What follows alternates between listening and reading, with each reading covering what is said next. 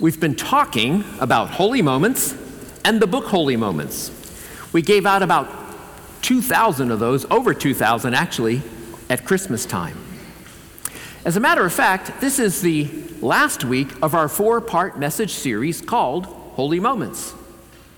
Remember, a holy moment is a single moment in which you open yourself up to God. You make yourself available to Him. You set aside personal preference and self interest, and for one moment, you do what you prayerfully believe God is calling you to do. No two holy moments are the same. Some are unexpected, others are planned. Some are big, life altering decisions. Others will be forgotten in an hour or two. Some can impact countless lives. Others simply orient you back toward God. The theme of today's gospel is invitation. Let's explore today's gospel to see what potential holy moment God might be inviting you to have. We will explore seven specific invitations. We begin with Jesus withdrawing to Galilee. Do you need to withdraw? Is that an invitation for you? Do you need a retreat? Do you need some time in silence and solitude to replenish your soul and renew your mind? Has life become too busy and overwhelming? Have things gotten out of control? Do you need to slow down and rediscover what matters most in life? If so, then perhaps God is inviting you to make a retreat. The first reading, the responsorial psalm, and the gospel all tell us that in a land overshadowed by death, light has arisen. Is there an area of your life covered in darkness? Here's another invitation. Is there a part of your mind or your heart that's hidden from God? What do you consume? Is your food or media content diet one of darkness?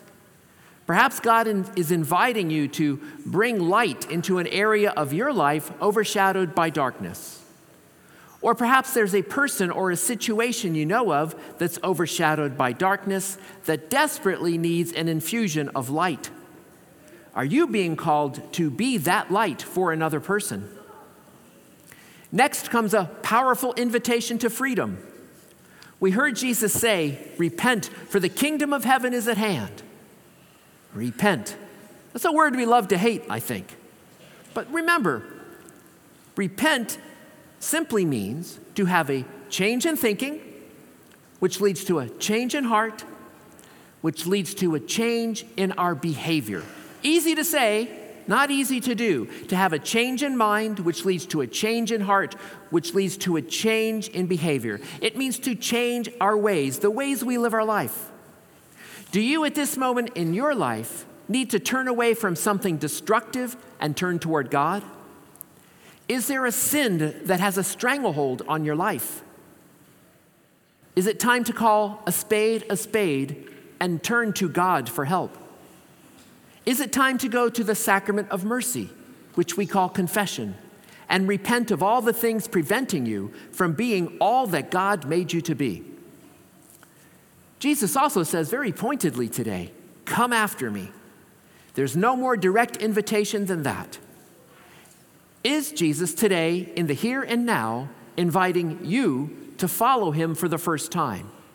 That is, have you gone your entire life without anyone directly asking you if you want to be a follower of Jesus? Has that choice always been made for you by somebody else? Is it time to take ownership of your own faith and leave all the expectations and demands behind, behind you to truly follow Jesus? These days, I think we'd like to often go into a lot of psychological detail about the emotional needs of the apostles that Peter calls, I mean, that Jesus calls. And is he meeting their emotional needs? What about the emotional needs of Peter and Andrew and their inner journey or searching for something, reaching out for more? We love to speculate about the dynamics of conversion. Volumes and volumes of books are written on it. That's often our problem, though, in answering Jesus' call. If the call came to us, we'd probably want some discussions, some counseling, maybe some therapy, some research on decision making, as well as weighing all the options to ensure that we're responding to a genuine call. Really? While we're doing all that, Jesus would simply move on to another town and we would miss our chance. That's what's often called the paralysis of analysis. Discussion is easy. And honestly, important discussion is necessary, but decision takes courage and strength. Discussions can be a dime a dozen. I mean, really, just look on the internet. It's kind of ridiculous. Our life is shaped not by our discussions, but by our decisions. Analysis is no substitute for decision, which is the point this gospel account is making directly to us. We follow Jesus by making a choice, not by launching a new discussion. Jesus said, Come after me. At once, they left their nets and followed. Another key detail in this scene is found simply in the nets. Leaving your nets is an invitation. We want to know the rule of God in our life, forgiveness and growth and grace, and the sense of belonging to a spiritual community. We want the peace of being united to God's will, but we don't want to give up our nets, the entanglements that trap us and hold us back.